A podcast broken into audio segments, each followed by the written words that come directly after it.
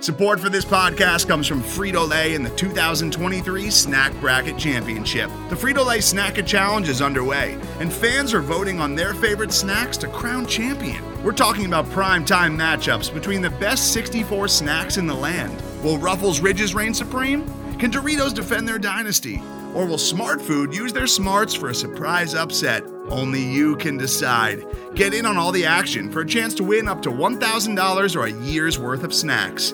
Let your snacks be heard. Just go to Frito Lay Snack It dot S B Nation dot com to vote and enter for a chance to win. No purchase necessary. Sweepstakes ends April third, two thousand twenty-three. Void where prohibited. Year's worth of snacks awarded in the form of fifty-two coupons, each good for one bag of chips. See official rules at Frito Lay Snack It dot S B Nation dot com. Welcome in Card Chronicle Podcast. Uh, Mike Rutherford, Danny Sinal. And folks, folks, folks. We got some issues here. Uh, the, the podcast we didn't want to do is about to be done. Uh, Louisville falls to Georgia Tech last week, a game that I think I, I know I was, I think Danny was, I, I'm assuming most of you listening were expecting Louisville to win, kind of right the ship, get things going into this big game against Notre Dame. And instead, we got issues. Uh, it, it was a, I mean, you know what happened. I, I'll start with this. Dan, you were very fired up Friday night, so fired up that you wanted to do an emergency pod at like uh, like eleven thirty midnight. I thought True. I thought we were neither one of us was in the, the right headspace, but you've had a few days now to marinate on this loss, to look at the state of the team. Are you as upset as you were that night, or do you want to let all of those emotions fly again right now? I think I'm just a little more at a loss. I, I kind of feel like the same way as as uh, Scott Satterfield. I feel like he kind of is in shock that the final score ended up being a nineteen-point loss. But, I mean, just overall, I don't want to say it was a horseshit effort, but it was a horseshit performance. Um, certainly there's a couple plays that could have changed the game, you know, right off the bat. The, the drop pass by Pfeiffer, you know, missing two two, but, you know, those are things that we connected on last year that we're just not hitting this year, and that we just, it feels like we have such a small margin for error um, this year for whatever reason. And I mean, the defense, I don't, it's it's tough it's tough to watch. I mean, uh, I know the talent's not there, but sometimes, I mean, tackling is a little bit more than talent. It's about want. But again, I I know that they're undermanned and they're in a tough spot, but I mean, my God, it's Georgia Tech, where there's no way we should be giving up that many points to Georgia Tech. So very disappointing. Really kind of don't know where we go from here. Um, and yeah, I mean, Saturday should be interesting to see how they respond off this, but I'd be lying if I say I'm very nervous for how the rest of the season might turn out. I feel like Georgia Tech has become the new Wake Forest for us. Remember, like, Wake Forest for the first couple of years in the A C C was sort of, I don't know, they, they dealt us a randomly bad basketball loss here and there. They played us closer than they should have when they had shitty teams. They beat us in football a couple of times and then beat us down in football a couple of times when they were just okay. And, you know, Matt Colburn was on his revenge tour. Now it kind of like all of a sudden Georgia Tech, they deal us like one of the biggest ass kickings in college football history a couple of years ago, beat us in what I think is, and we'll talk about this in a second, probably the worst or at least the most disappointing loss of the Scott Satterfield era so far. They beat us in basketball last year when we were kind of at a low. I don't I don't like that Georgia Tech is the team that's doing this to us. It, like anybody but the, the school that is headlined by Josh Pastner. Like that just it, it, it cannot happen. But here we are. And I mean, do am I going overboard saying that this is – I don't even – it depends on how you qualify worst. I don't want to say worst loss of the Scott Satterfield era, but I think it's definitely the most disappointing. Like getting blasted last year by U K in what was supposed to be kind of a, a pick-em game, that was bad. Um, but the season was already kind of established. You knew it was going to be a successful year. The Miami beatdown, either one of them, this year or last year, was certainly embarrassing. But this was the first time where – I think we all went into a game with a lot of confidence, and it just went horribly awry. Like I, I, to me, this is the worst loss that Scott Satterfield's had so far. What do you think? I completely agree because early on in the game, it seemed like we were in control. I mean, we're yeah. up twenty-one seven. I, you know, I'm thinking already, I mean, and this is bad on my part, but I'm already kind of thinking ahead to next week, um, you know, how we're going to play against Notre Dame. And then the wheels just came right off. I mean, um, yeah. And, and the, the disappointing part is, I feel like Georgia Tech, it, it, you know, that's kind of the program I, I kind of look to see, okay, how fast is our rebuild going to go? Because we hired coaches at the same time. Obviously, last year we were more successful. So I was like, this would be a nice one just to say, okay, we are way ahead of them as far as the rebuild goes. And to have that happen, it's just so disappointing. Um, you know, I, I, the one thing is, that I, I do have a little, I mean, if this would have happened in maybe the Bobby Petrino era, um, the second go round, it, you would have seen players give up, the coaching staff give up on the players as we saw. So I still think this team is close knit. Obviously, they're not as talented as, as we want them to be. They obviously have to hit the recruiting trail. So I could still see them coming back and responding. Um, but even, you know, with a, a good response, I just don't know from a talent standpoint how many wins we're going to be able to put up this year. Uh, the disappointing thing, I think you hit the nail on the head with the fact that we both hired coaches at the same time. Everybody was, I think they were picked to finish last in the Coastal Division last year. We were picked to finish last in the Atlantic Division. The issue was, I think we saw firsthand a year ago that we had more talent on that terrible Petrino team in twenty eighteen than Georgia Tech had with Geoff Collins inheriting them and basically launching an entirely new system. And that was the big thing with the Georgia Tech rebuild was you're going from a triple option offense where you just do one thing repeatedly, repeatedly to an entirely new system. I mean, they talked about it during the game on Friday. Their center had never snapped shotgun before last year. He was the the triple option center a couple of years ago. Um, like, we should be ahead of where they were. When you see what we brought back and when you see the, the success that we were able to have right out of the gate last year, there's a reason why Tech was picked to finish last out of all fifteen teams in the A C C this year, and we were picked to finish fourth. And for them to, you know, handle us the way that they did on Friday night was disheartening because they're recruiting really well. Geoff Collins, I, I think, is the right guy for that job. And they kind of – I know I wrote this on Card Chronicle. They kind of did what we did in year two under Charlie Strong in taking the fairly highly touted kids that we just recruited, the freshmen and the sophomores, and just throwing them out there. I mean, Jeff Sims is a true freshman quarterback. He shouldn't be able to have the type of success that he had in a game like Friday nights, and he did. And that's on the Louisville defense. So to see Tech be better than us uh, on Friday was really disheartening for obvious reasons, but if you go a little bit deeper, like you said, it's even more discouraging because we should be on a path that puts us slightly ahead of them, and uh, we weren't. And uh, I, I mean, is it as simple, though? And I know Keith is a big proponent of this. Keith kind of says, you know, throw out the talk about they're not playing with a chip on their shoulder anymore. They're not playing with bounce. The issue is they're just turning the ball over at times when they can't turn the ball over. And Louisville going up against what a Georgia Tech team that going into Friday night was the worst team in the entire country in turnover margin. Louisville doesn't force a single yellow jacket turnover, and they have three really, really crucial lost fumbles, two by Hassan Hall um, that kind of, I, I think, have rattled his confidence. And they lose the turnover battle three oh in a game that looked sort of like a coin flip on paper. It, I mean, is it as simple as that? Are, are we wasting, you know, breath talking about all this other stuff? Is it just, hey, stop turning the ball over and maybe force some other turnovers on the other side? Obviously, it's going to be hard to win any game when you're losing the turnover battle three nothing. You know, again, Keith knows more about X's and O's um, than I ever will um, as far as football goes. I'm looking at from a, a fan standpoint and just kind of, kind of what I'm seeing from my eyes.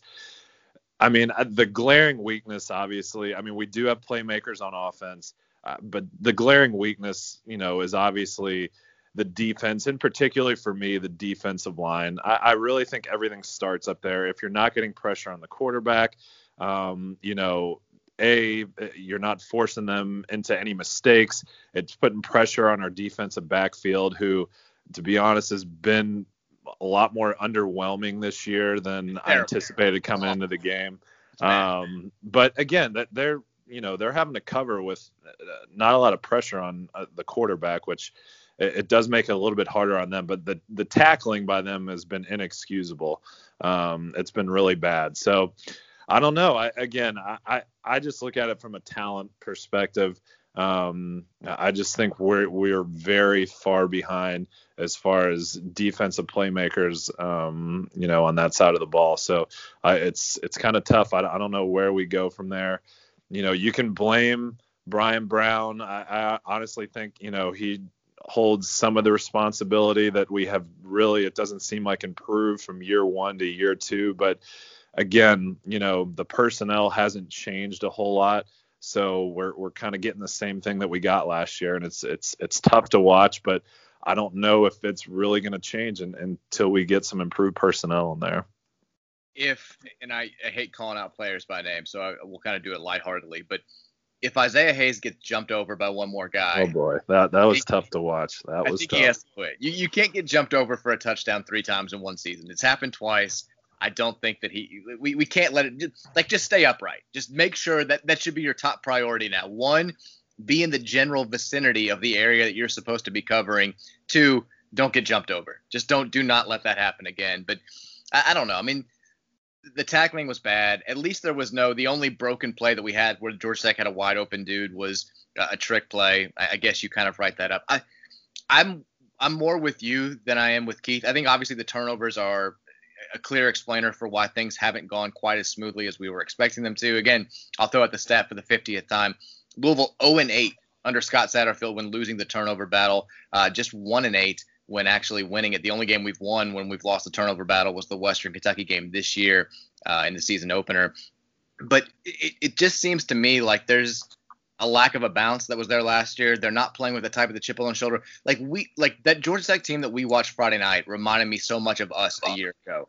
And that was sad. I, I mean, because I'm I'm with you. When it was twenty-one seven in the first half, the first half felt like a twenty nineteen Louisville game where it's pretty clear that we're the superior team. We had, uh, you know, a few mistakes. We let them have a, a couple of drives we shouldn't. We had turnovers, but then things rest- order was restored. Javian Hawkins was a beast. The O-line in this game actually I thought controlled the line of scrimmage the best that they have all year long, and it was sad that we let that performance go to waste. But you know, when it's twenty-one seven, you're feeling like, all right, like, like we're going to assert our will in the second half. We're going to run away with this thing.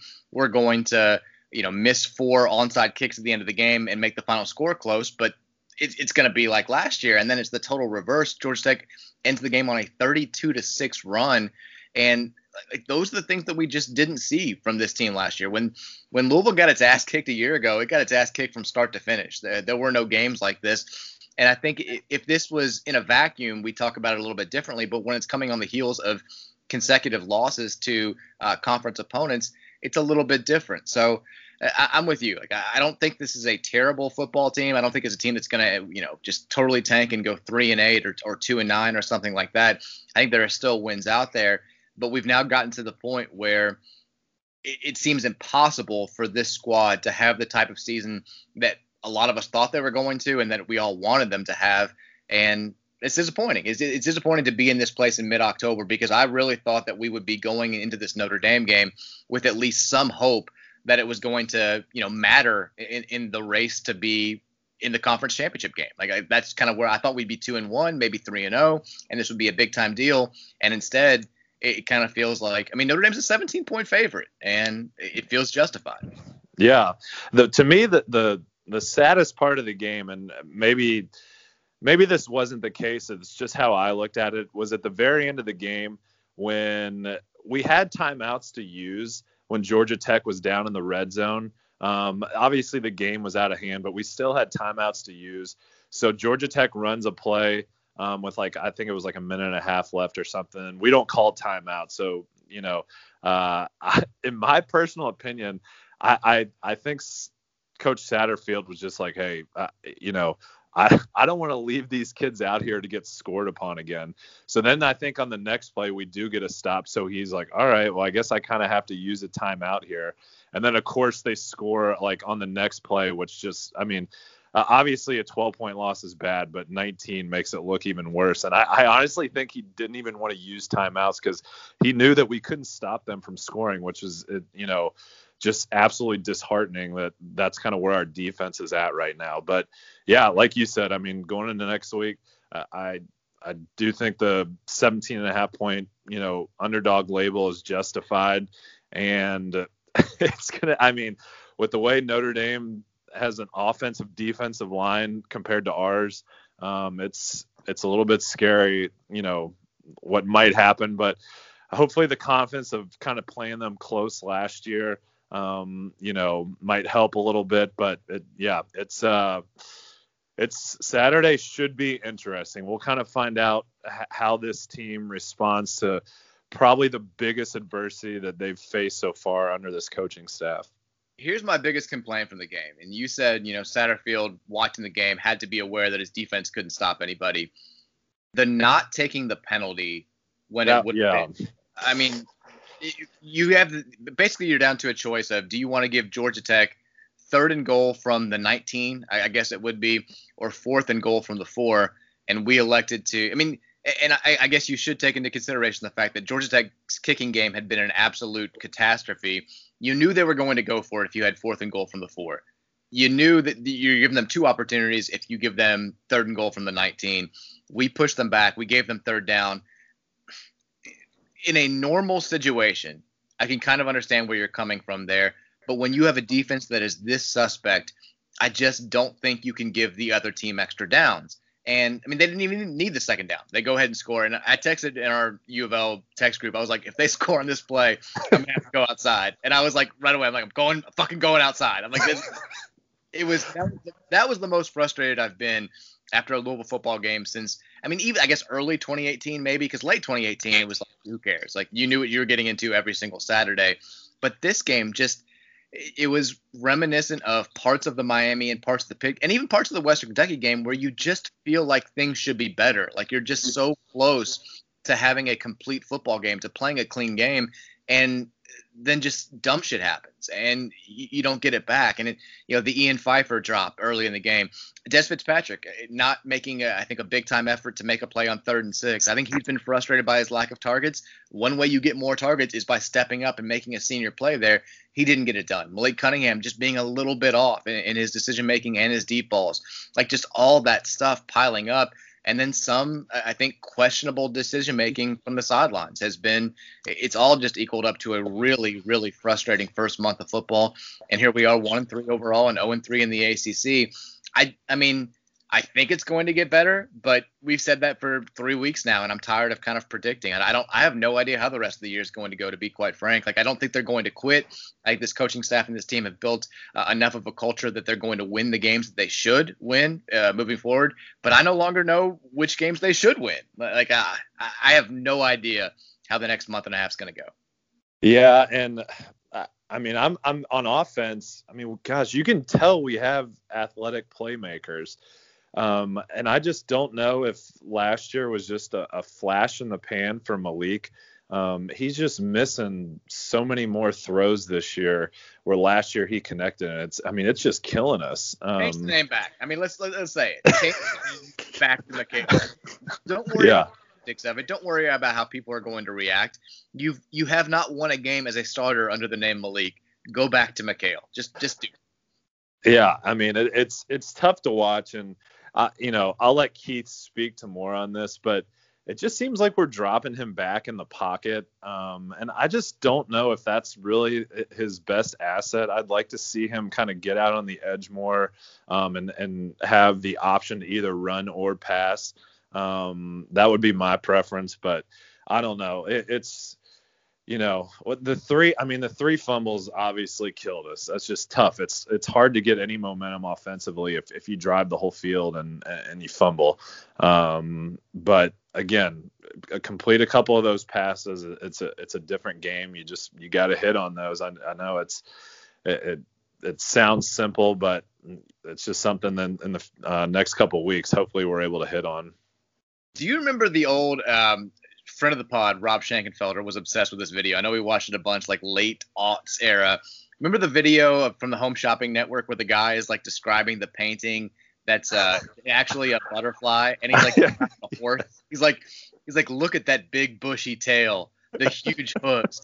I felt like that was Andre Ware calling the game on Friday night for the for E S P N, because they'd show a replay. I mean, for instance, the Ian Pfeiffer, like, ball's right there, right through his hands, and he's like, just Malik Cunningham overthrowing him there. Like, just just just yeah. missed him. If you're Malik Cunningham, like, just get a little too jumpy there. I'm like, what the fuck is he watching? It felt like that Home Shopping Network clip.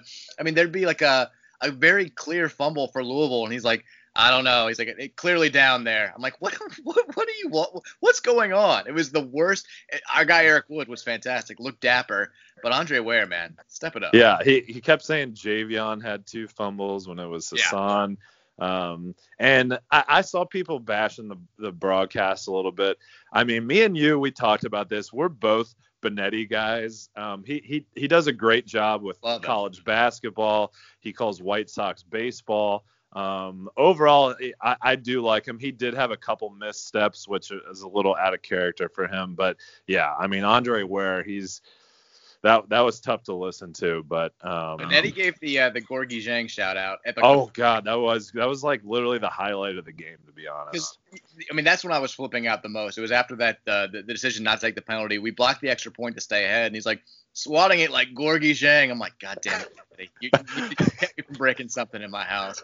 The, yeah. The, when I fell in love with him for the first time, he does. I mean, he's the the poor bastard who's assigned to do college basketball games with Dan Dakich a lot of the time. Yeah. He did the game like a, like a week after Dakich had reported that Jeff Brom was officially hired at Louisville, and there was going to be a press conference on November twenty-ninth, and Dakich had done the whole thing. And again, for the fiftieth time, Dakich completely wrong. He's wrong about everything. Never buy into. I don't know how he has a job with E S P N, but that's uh, a topic for another day. And Benetti, during the broadcast, like, Dakich cited some report about some other bullshit they were talking about, and Benetti's like, "Do you want to talk about any other reports, Dan? Uh, like maybe some that you threw out yourself? Like maybe?" And like just like kept egging him on. I was like, "Thank." I was like, "I will be forever indebted to you. You'll always have my support. Thank you for calling this man out." Uh, but I'm with you. He, he's He's terrific. Other, I think, bright spots. I mentioned the offensive line. I thought they played really well. How the fuck did Ryan Harwell not win the punting job going into this? Yeah. I mean, God, he's just putting the ball wherever he wants. Just drop I mean, it on the one, drop it. I was like, okay, what are, what are we, what's happening in practice here that I'm not seeing? Because, uh, yeah, go ahead and hand this guy the Ray Guy Award. I mean, I te- after the first two, I texted joking or tweeted jokingly, like, best punter of all time. And I'm getting, like, bombarded from people who are trying to, like, uh, take up for Mason King, including this guy who's like David King. So Mason texts me at halftime, and he's like, "Just so you know, that's not my dad. It's it's it's it's my uncle who's who's trying to take up for me." And I'm like, "I was just making a joke, man. I appreciate what what you've done for the program." He's a Ryan Harwell fan. He likes uh, Lupo too, but uh, I think he thought that Harwell had the most talent out of the the three punters that were looking to replace him. But yeah, I mean, he was great. I don't know how. I feel like we could have saved ourselves a month full of heartache if we just gone ahead and started him from day yeah. one. I mean, the first half when we were rolling, I mean, I I texted you. The punt that he had literally changed the game. You know, yeah. we got down seven nothing, and we, we finally flipped field position, and um, things kind of took off from there. So, yeah, at least I would say that's a bright spot. And I know Javion had uh, Hawkins had the fumble, but God, he ran his ass off. I have no bad things to say about him. He he looked like an absolute beast that entire game. Um, looked tough to bring down. So. You know, he's been obviously the bright spot of our program for two years now. And, um, yeah, hopefully, you know, he gets iced up. I, I, I hate that Hassan Hall fumbled twice because I'm a big Hassan fan. Um, but it's it's tough to keep putting him out there if he's going to put the ball on the ground. Um, we've seen it a couple of times happen against Miami. Uh, so, yeah, got to get that fixed. But um, good to see Hawkins running hard. Yeah, I mean, he's uh, Javion's fantastic. He, he's now third in the country overall in rushing yards, and I think ninth in the country in rushing yards per game. He's just as good as advertised, but you need he needs a break. And this the dynamic backfield was supposed to be one of our biggest assets this year, and it doesn't work like it should if you can't throw Hassan Hall out there for, you know, a few series. And right now, he's a liability with the ball in his hands, and I don't know how you fix that, but it just cannot keep happening. And there's not a whole lot of depth. I know Maurice Berkeley's gotten some carries. Um, I know the kid from Manual's gotten some carries, but Hall and Hawkins are your workhorses. Those are your guys. And if you don't have Hassan Hall, like, you can't Javian can't be out there carrying the ball thirty-five times a game. He, he's five foot like three. He, he's tiny. He cannot take that much of a beating.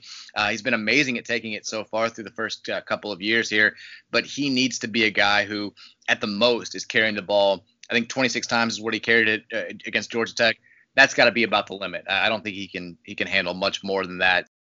Hassan Hall to be good. And also, he's such a special teams weapon. Um, after that fumble on special teams, Javian Hawkins was out there returning kicks and punts. Like, you need Hassan Hall back there to handle that duty as well. So, yeah, you, you got to get that rectified.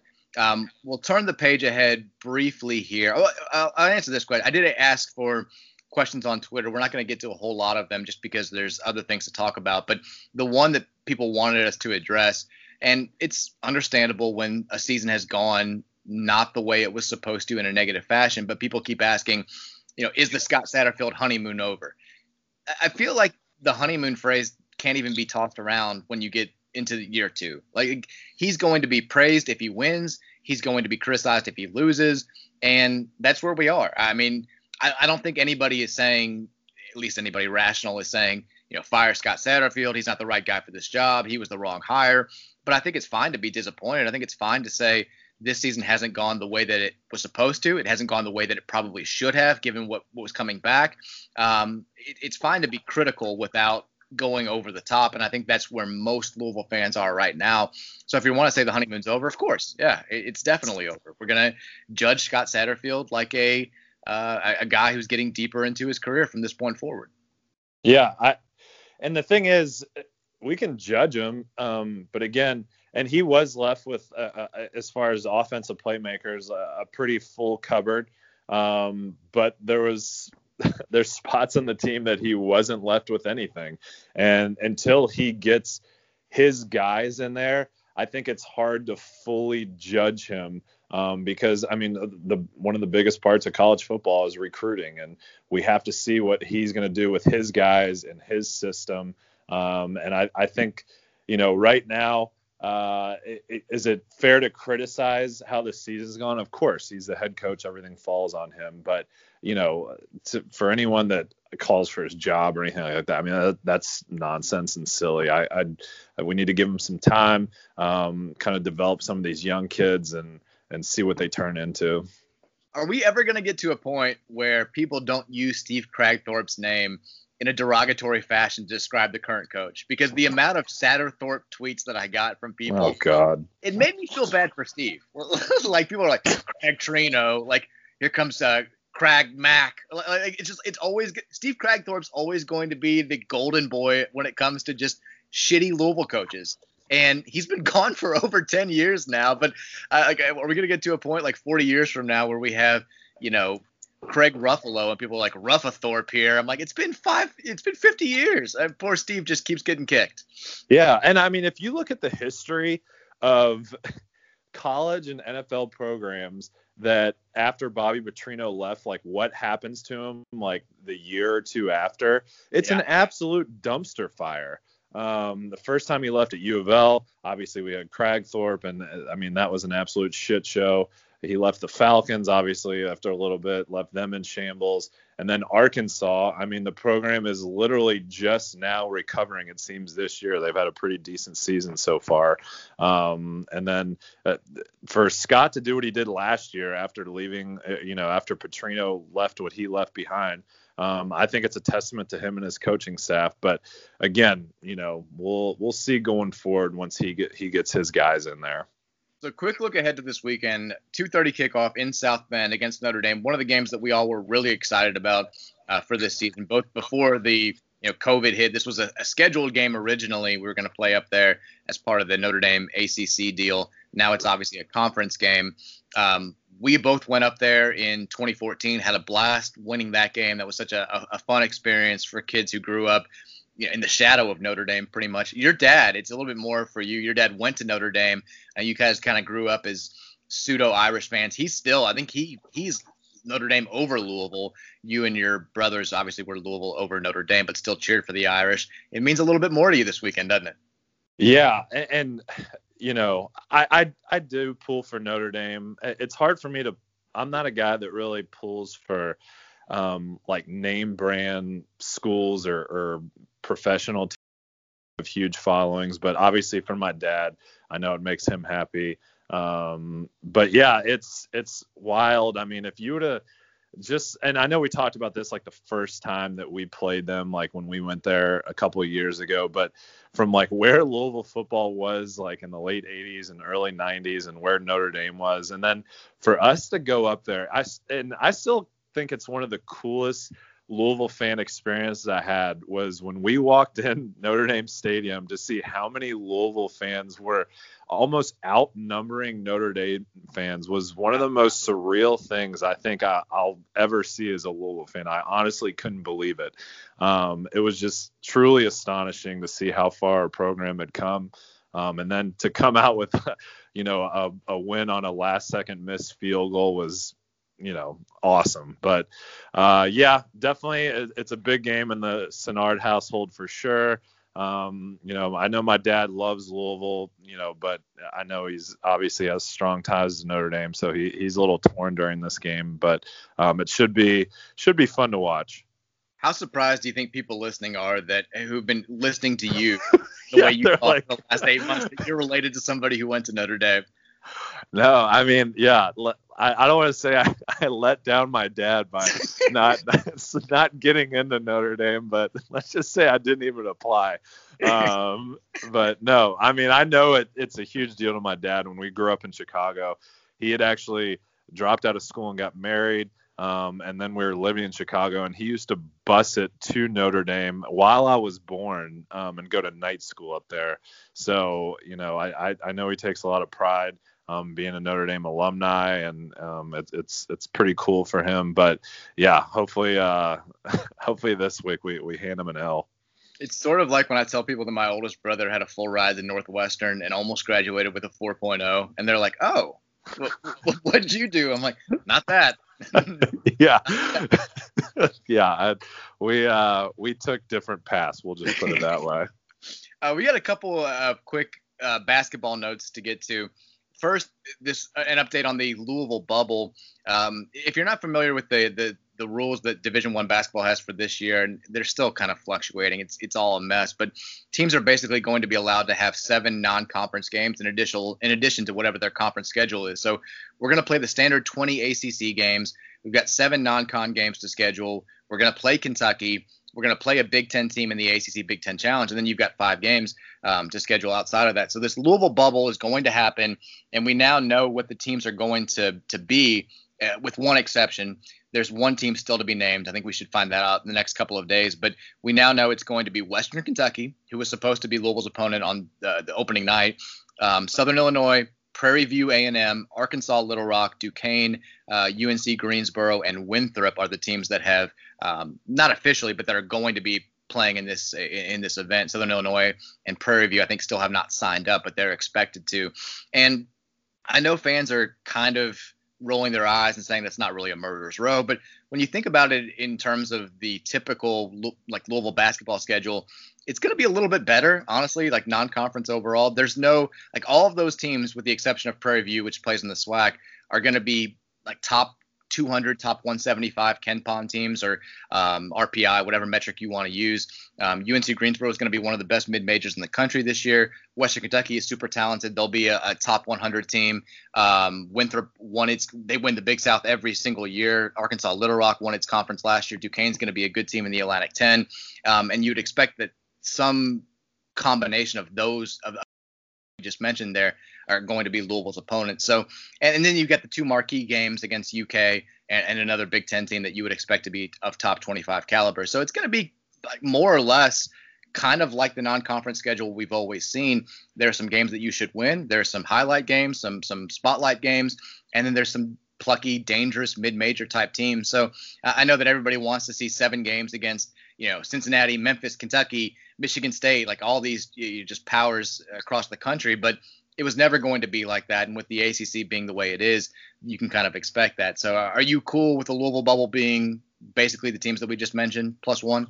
Yeah, I'm totally cool with it, especially for this team um, with how much we lost last year. Um, it, I, I would really not like to be thrown to the wolves right off the bat. Not saying that some of these games won't be challenging, like you just said, but um, it'll be nice get the players' feet wet with um, some of these mid-majors versus, you know, having to, and I know with COVID you wouldn't do it anyways, but having to go into maybe like a hostile environment or a big time school and play. But um, it'll, it'll be interesting to see, um, you know, how the beginning of the season goes with the non-conference. I'm interested to see which Big Ten team that we match up against is like, I'm trying to think which Big Ten school, like, If if you had to guess, which Big Ten school do you think we play in the in the challenge? I, I don't know, because they're not doing it. Usually they look at um, you know, who played at home last year, who played on the road, and they've kind of gotten away from that in recent years. For instance, we played back-to-back Big Ten challenge games at at the K F C Yum Center. So my guess is if they're doing it still the, the standard way, we're going to play somebody on the road. So you'd have to look at teams that didn't host games last year. And I'm not exactly sure who that would be. We've played Michigan, Michigan State. I'm thinking like a Maryland. Like, we haven't played Maryland yet. I'm wondering I, if they're going to, like, you know, play someone that we haven't played. Um, I would love to play. Yeah. I mean, Maryland's a team that obviously always has talent. But, I mean, with Mark Turgeon, I always feel like there's an open door for victory. Um, but, yeah, no, it, it'll be – It'll be interesting to see what happens. Um, I, I don't know, with the way football is going. Obviously, I'm I'm still into the football season, but I'm just I'm I'm already like kind of looking ahead to basketball. I know we named our captains yesterday, which um, I'm pretty excited about. So yeah, I, I think practice starts today, so uh, I'm uh, I'm ready to get this going. I'd love to see us play Iowa. I think that'd be fun, like Luka Garza versus one of the best defensive big men in the country, and Malik Williams. I think that'd be a fun matchup. Uh, and they, they they play a fun brand of basketball. Plus, Fran McCaffrey exploding is always fun. Like, that'd be, he and Chris Mack could go at it. That would be cool. Um, you mentioned we're recording this Wednesday morning. Uh, Louisville did name its captains last night. They're going to talk to the media in a press conference later today. Um, Carly Jones and Malik Williams, they're the the captains that's voted on by their teammates. I'm good with this. I think it's cool. Um, Malik Williams, kind of the established guy. He was a, a big-time Uh, leader last year as a junior, which was sort of unexpected given his character the first couple of, of seasons here. It just didn't seem like a role that he'd be able to fill, but he did, um, and filled it really, really well. And then Carly Jones, I said this right when he committed to Louisville, if you, because I watched, you know, way too much basketball, and I watched him a couple of times, a couple of full games, including the Big South tournament last year. The guy is a big-time shit talker. Like, he's going to talk trash. He's going to be a dog. He's going to clap, uh, you know, hands in the face of the dude that he's guarding. Like, that's his mentality, but he backs it up. Like, he is a tireless worker, and it's pretty clear that he already earned the respect of his teammates. So I like I like the combination of having the dude who's been in the program for four years and everybody knows and respects, and the newcomer who's going to be relied upon heavily, but who has, you know, been an established college player for four years now. I think it's a good combination. Yeah, and I think it's just it's a great sign that, you know, someone coming in their first year is voted captain. And for whatever reason last night, I, I guess I just wasn't thinking. I, I texted you, and I was like, oh, I'm excited about the captains. I'm like, but I guess they usually give it to, you know, seniors or upperclassmen. And then you did remind me last year that Malik was a junior, and they, they gave it to him. So obviously these these two are – Um, held by a high standard by the rest of their teammates, and just the way we've kind of heard, we've seen Malik, we know what he can do, but just kind of what we've heard from Chris Mack through his few press clippings over the summer, I think uh, Carly Jones is going to have a big time year. All right, I don't know if you have a Dan in the Dump story for today, but I've got a I've got a Mike in the Mud story. You ready? Yeah, let's hear the Mike in the Mud. All right, it's a little bit it's it's appropriate for spooky season here in the middle of October, and this is, I don't know if it's going to translate to the pod uh, as well as it did, just like the way it actually happened. But here's the, here's the deal. So last week we were walking. We, we do nightly walks with the dog and the baby. And so I'm telling my wife about something that I'd seen on Twitter earlier in the day. There'd been this viral post from somebody in Louisville who was trying to sell this like stuffed big baby giraffe that had been in their baby's nursery. And they're like, I don't who this is. Probably made up. Like, the Craigslist posting is probably made up. But the person said, this giraffe just appeared on our front door one day. It was a gift. We thought somebody had given it to us, but we didn't know who, and we just kept it. The baby seemed to like it. But then, like, the baby was crying a bunch, and we thought that it was kind of weirding her out. So we put it in different rooms. Every room we put this giraffe in, it makes creepy noises. Creepy noises come from the room. Like, we're not sure what's going on. Maybe it's haunted, like whatever. But if you want to buy it, here it is. And people, I guess, do this. They they have like haunted haunted merchandise has become a big deal in, in the market. But so last week, Virginia was having this thing where she would go to sleep at night, and like an hour and a half later, she'd wake up and she would seem really, really scared. She was like screaming in a different way. She was crying, and she just needed to be rocked back to sleep.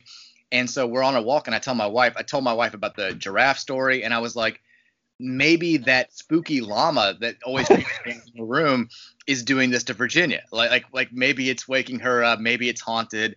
Like, that's kind of, it, it's always kind of creeped me out. And for, for reference, this llama has been in the same place behind her crib in her nursery since before she was even born. We got it at a, at a, at a baby shower. It's always been there. That night at like one o'clock, same thing happens. Uh, Virginia starts crying. I hear like a huge thud, though. It sounds like she hit her head on the crib bars, but I didn't see it. And the way that she's positioned make it sound like it shouldn't have been a, a head thud. I don't know where the noise comes from, but I go in there. She's crying. She looks terrified. I, I start like walking around with her, and then I sit down in the in the rocker. Left, the fucking llama is in the totally opposite corner of the room.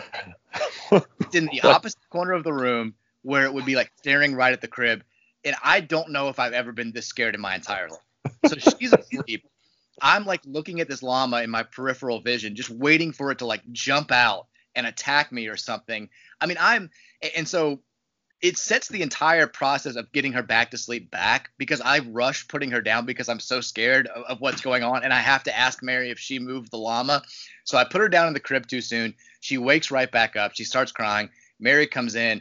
And she's like, are you good? Is she going to go back down? I'm like, yeah. She starts to walk away. I'm like, did you move that fucking llama? And she's like, yes, I moved it earlier.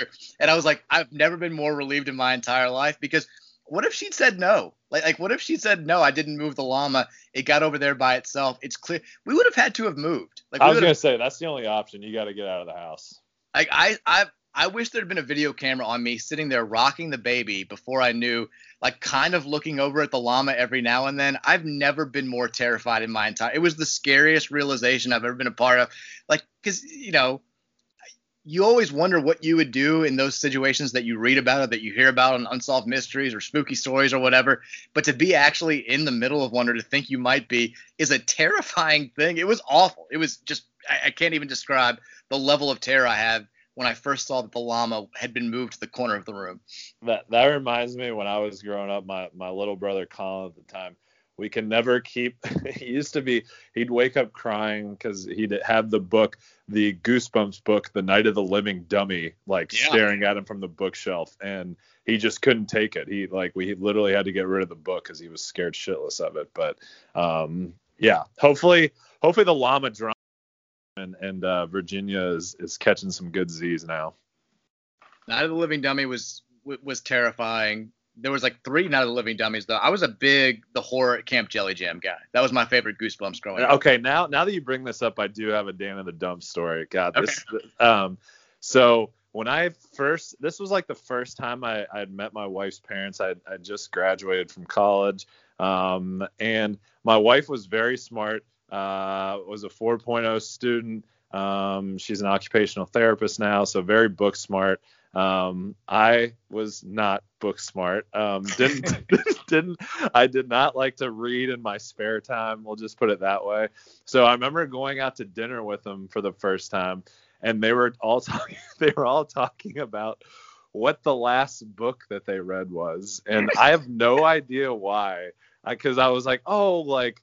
you know, I don't really read uh, too many books. So, like, you don't know the last book you read? And I was like, uh, and I said with a, a literally a serious answer, I was like, I think it was Goosebumps. And they were like, oh. And I was like, like literally, I was like, Goosebumps? What the hell am I doing? Like, that's like, I got in the car and my wife was like, why would you say that? I'm like, I have no idea. That was like literally the dumbest answer I could have given. So, oh. um, yep, that's uh, that's my Dan in the Dumps. Shout out to R L Stein. Wes yeah. Craven last pod, R L Stein this pod. Uh, a yeah. couple quick announcements before we wrap things up this week. Um, we're going to have a partnership with Home Field Apparel that I'm really excited about. If you're not familiar, they make the best vintage college athletics uh, shirts and hoodies out there. Um, you can go to home field apparel dot com. On Twitter, they're Home Field Apparel without the E in apparel, so a pearl. Um, and just check out their stuff. It's really, really cool. I actually, before there was any sort of partnership, I own like seven of their shirts. I've got like a Bucknell shirt, a North Dakota State shirt, a Vermont hoodie. It's really, really comfortable stuff. And they're going to unveil some new Louisville designs this week, be specific.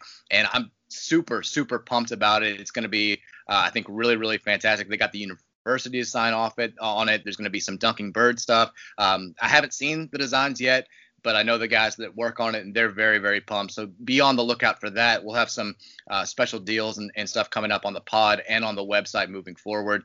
That's going to be a whole lot of fun. Um, also, if you haven't yet, please subscribe to the pod wherever you listen to podcasts. Give us a five-star review. Uh, we had a couple of new ratings, but no new reviews. If you do leave us a review, uh, we'll probably read it on the pod. So make that happen. Uh, Dan, do you have any parting thoughts uh, this weekend? Anything else going on in your life? What, what do you want to say? Uh, and on a somber note, um, rest rest in peace, Joe Morgan, um, all-time Red great. I, I hated to see that.